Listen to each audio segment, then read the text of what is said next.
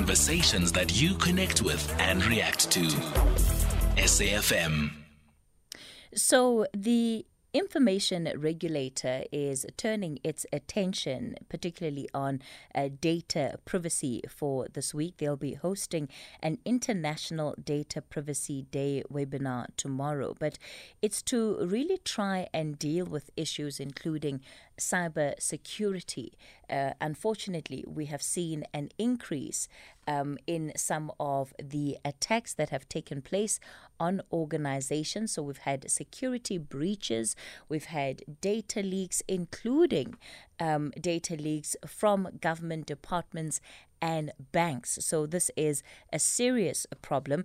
Uh, we're going to be joined in this conversation by Advocate Collen Weapond, who is on the line and is a member of the information regulator responsible for POPIA. And that, of course, is um, the Personal, the Protection of Personal Information Act. Uh, Advocate Weapond, good morning to you. Good morning to you, Kathy, and good morning to your listeners.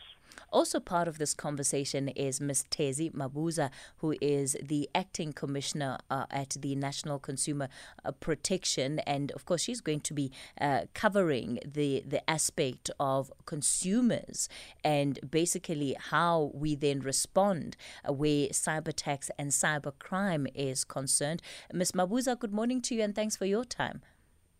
Good morning, Kathy, and good morning to Advocate Weapond. Mm. Advocate Weapond, let me begin with you. You know, when we look at the statistics um, that were released by the regulator, taking a look at organizations that have come under increasing threat where their information is concerned, what from from the work that you have been doing is driving um, these attacks? Thank you. Thank you, Kathy, for the opportunity. Good morning to the Acting Commissioner, uh, uh, Ms. Mabuza. Uh, Kathy, so that's a very interesting question. So um, the regulator, in particular the chairperson as well, is very concerned about the increase of uh, what we loosely uh, coined as data breaches. But uh, in terms of our act, we refer to it as security compromises. So the security compromises, Kathy, are mainly driven um, in some instances by um, unauthorized access, mm. uh, which is referred to in terms of Section 19.1 of the Protection of Personal Information Act. But what is very important to also note is the fact that um, there are um, people um, that, um, if we look at uh, um, experience um, security compromise, um, that um, had uh, uh, gained access to a particular file or set of data or data sets, and that then resulted uh, in that um, sharing uh, of um, the um, information or the personal information of uh, data subjects in excess of 24 million um, South Africans, and, and that is really a concern for us. And uh, we also note that recently that same file resurfaced um, and it also then um, triggered the regulator to do more work and to do more analysis and to also then ensure that we uh, provide the proper guidance to responsible parties. Um, lastly, Kathy, there's also a requirement in terms of Section 19.2 of the Protection of Personal Information Act that responsible parties, um, companies, um, must then ensure that they put a system of risk management in place particularly to mitigate against the risk of unauthorized access of um, data or personal information of their data subjects or clients that they are processing. So um, these attacks are mainly driven by unauthorized access, and there is a breakdown uh, of that particular um, uh, unauthorized access. Uh, one, um, sometimes happen that the systems are then hacked it also happened um, at the Department of Justice, and they then raised the concern and also um, for us to then um, ensure that we looked closely at the processes and, and how this unauthorized access um, mm. uh, continues to, to raise concern. Uh, Thank you. I, I, guess on, on one hand, um, there's a part that is out of your control, which is trying to determine, you know, who will be hacked and for what reasons. But when these individuals have been able to get their hands on people's private information. When we look at POPIA and the role that it plays, are there particular lim- limitations um, in as far as what can be done with that information? And does it provide grounds, I'm assuming here further grounds, uh, to pursue action uh, where that data is concerned? Kathy, that's a very interesting question.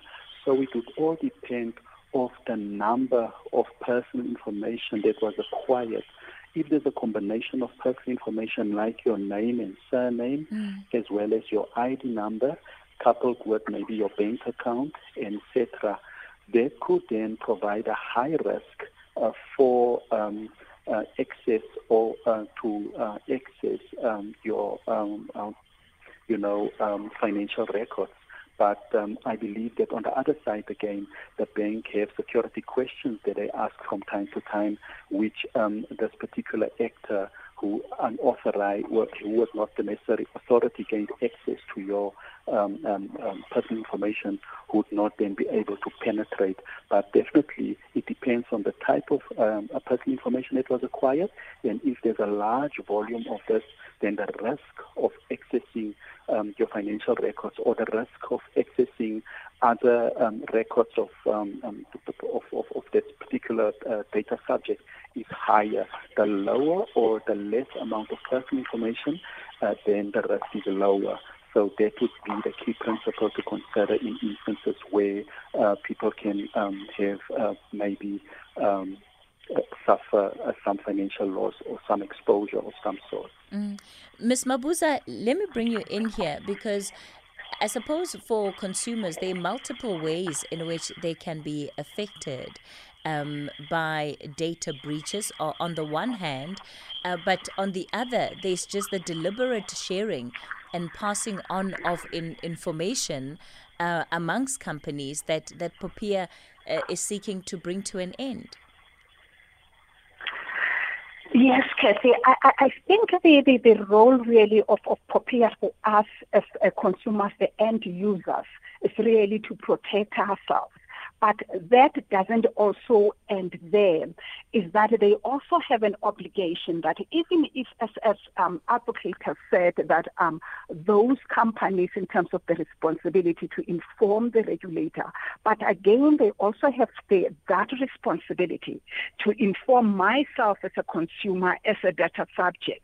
That also um, enables me as well to be on the alert because I might be on the receiving end of this unauthorized uh, entry or this unauthorized access to my personal information. Wherein again, as a consumer, I also have a little bit of some responsibility if I have been informed to make sure that while my uh, data might have been compromised and that is being dealt with by the regu- by the information regulator, but to also be on the alert and continuously check with um, either with either your your credit suppliers or bureaus to ensure that if that information was leaked or fell into the wrong hands, if maybe nothing happened to my uh, um, I would say to my situation where in either an account or something was uh, was um, either maybe an account opened, but also as well to be alert of some of the authentications that mm-hmm. might be sent to me requesting me either to give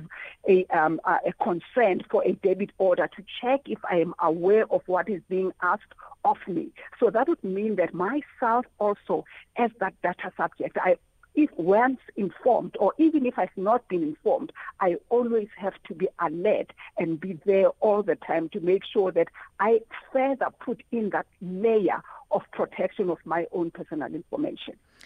Ms. Mabuza, when it comes to these breaches, it's often difficult to know if I, as a consumer or as a client of a particular institution, have been affected because they don't communicate. They it's not like they send out emails to say, you know, your details were on the list of those that were that form part of, of, of the breach. I think, um, Catherine, and I'm, I'm sure that if advocate is listening, I think that is one of those obligations mm. that um, myself as a data subject, I ought to be informed so that I can also bring in a layer and protect myself as well. Though they've got that obligation to inform the regulator, the information regulator, but I as a data subject, I ought to be informed. But I'm sure that Advocate Weapond can maybe elaborate on that. Mm. Advocate Weapond? Yes, uh, thank you, Kathy. The Commissioner is 100% correct. Thank you, Commissioner, for raising that point. So Section 22.4 specifically requires that a responsible party must notify a data subject who has made a request in terms of Section 1 of um, the action taken as a result um, of a request. So basically what that means is that um, if there was a data breach, as we loosely coin it, then data subjects that were affected must be notified, and in some instances, the regulator will provide the necessary guidance, maybe to, for you to notify them by way of publishing um, um, in, a, in, a, newspaper or by uh, sending out um, an email or a combination of uh, SMSs and emails or whatever the case might be. But the notification must be done so that data subjects can take extra precautions as to prevent further access and abuse of their personal information, which is actually very concerning to us as the information regulator because we need to ensure that there's sufficient and adequate protection for data subjects who are affected. But what is also very important to note is that multiple data breaches can then occur, and when they occur, then a same data subject can be affected twice or thrice. Hence the importance that the data subject must be notified in some form uh, of, of, of, notification um, about the data breach and the extent of the data breach, and also um, for the data subject to take those precautionary measures. But the Commission is 100% correct. Mm. And, and, and in the instance where, again, the, the communication is, the, the, the onus to communicate is, is, is, is on a particular organization that has suffered this breach, do they have to contact me directly? Because if they put out an advert in, in the newspaper that we've had this breach, our clients please beware, not everybody's going to read the, the newspaper.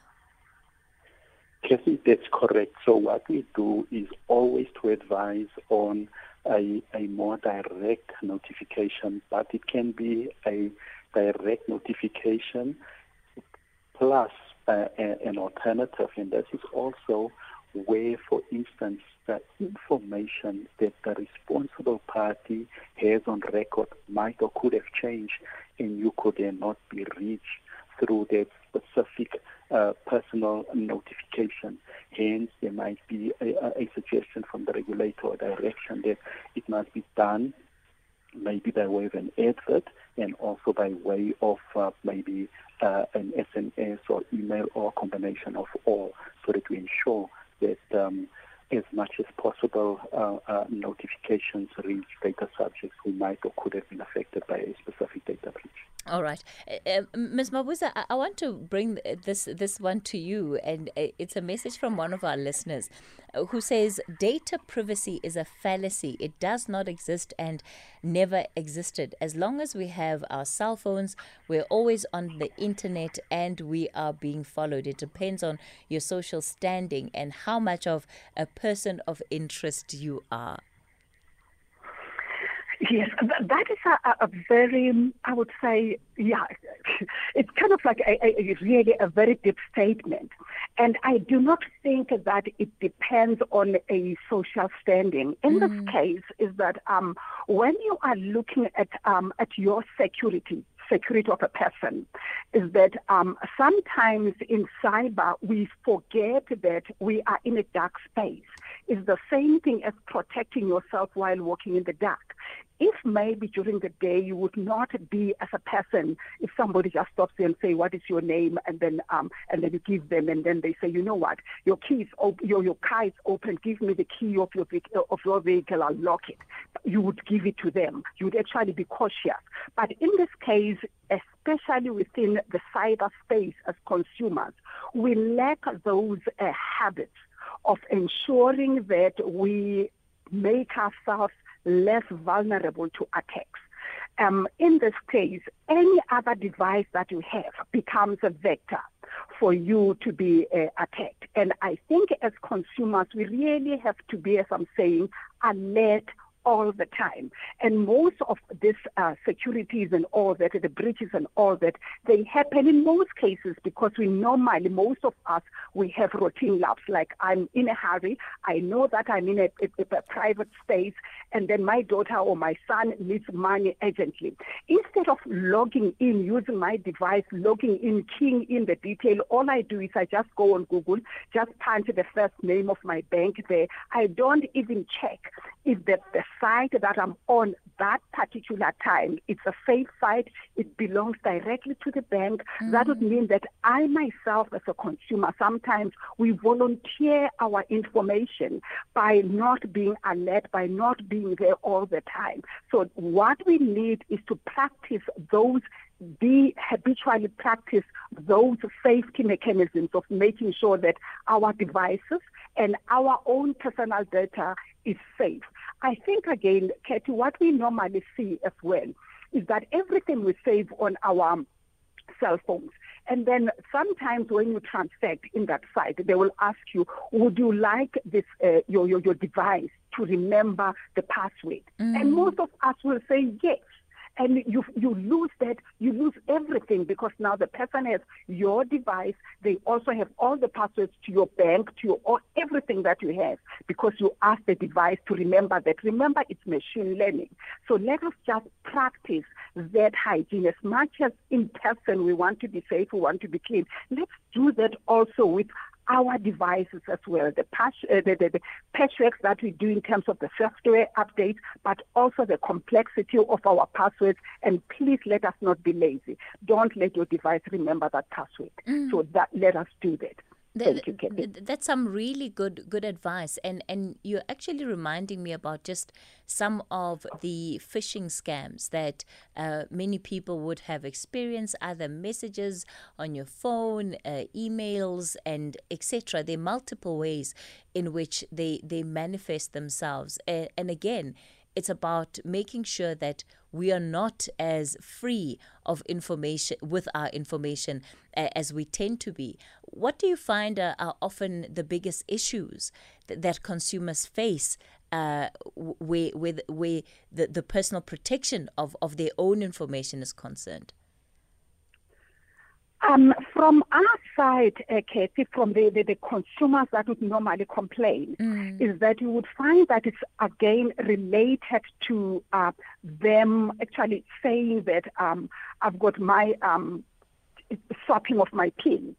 And in this case, when you ask the consumer to say, please put your complaint down, you would realize that they would be called by somebody that says that somebody is standing out there, it's in the store, and then they are about to swap your, your, your, your, your, your, your SIM card. Um, and um, I'm trying to help and stop. Can you please authenticate? And then a person just gives all the numbers that they have, their cell phone numbers and whatever, whatever, whatever. So that would mean that it's what we do in practice. And again, in that case, because it becomes a scam, it becomes so difficult for us to follow up. And then it also, this also happens as well with the um, deliberate giving of information wherein you would find that the person really went in to transact with their bank and then on a wrong side, wherein they just deliberately gave all the information. And in this case, because the issue of cyber hygiene is something that we have to continuously teach ourselves as consumers. It's, it's actually something that is new for ourselves, and it seems that we are being overtaken by events, and we see that as fallacy. But I think that is now, we have to now, I think with the information regulator, keep on harping on the issue of uh, education and on the issue of security, and also on the issue of just being alert and being there all the time. Mm. Thanks, Kathy. Uh, Advocate Weapond, there are people who are, uh, you know, who are sending me messages now about the fact that they still receive calls from telemarketers despite the fact that POPIA has come into effect. Yes, um, Kathy, thank you so much. And um, I do concur with um, uh, uh, what the Commissioner just stated as well. Kathy, so um, telemarketers um, is is, um, uh, is of concern, particularly Section 69. Uh, which refers to direct marketing. But what is also very uh, um, key to what the regulator has prioritized is the fact that um, there are resellers operating, and, and, and those resellers then um, sell uh, personal data sets of uh, data subjects, data subjects um, to other responsible parties for the very same purpose of marketing. So that's a very deep concern, and the regulator has prioritized this area, and we will in due course issue a guidance note with regards to direct marketing. We are also engaging with uh, DIMASA, which is Direct Marketing South Africa, so that we can also, as a key stakeholder, ensure that we um, uh, have a balance between um, what the Act requires and also how um, DIMASA and the responsible parties who operate in this area for economic purposes and commercial purposes operate. So it's very, very important for us, but we do acknowledge and we do recognize that um, people are being called, not once, not twice, but um, still a lot of times. And those complaints which people now have must then be forwarded to the information regulator because the act is coming to effect and there are consequences. Um, as I can then just mention that there can either be a fine of up to 10 million or imprisonment of up to 10 years or a combination of both, uh, depending on the seriousness and the nature of the violation of the provisions of POPIA. And we have always maintained that um, this area needs further attention from the regulator, and that's what we're doing now. And we will, in due course, and ensure that proper guidance is issued uh, for data subjects and responsible parties alike as to how they should operate in compliance with the Act. Advocate Collen Weapond, let me thank you for your time. He's a member of the Information Regulator responsible for POPIA, Ms. Thezi Mabuza, Acting Commissioner at the National uh, Consumer Protection Office. It's 11 o'clock and Musa is standing by with your latest news.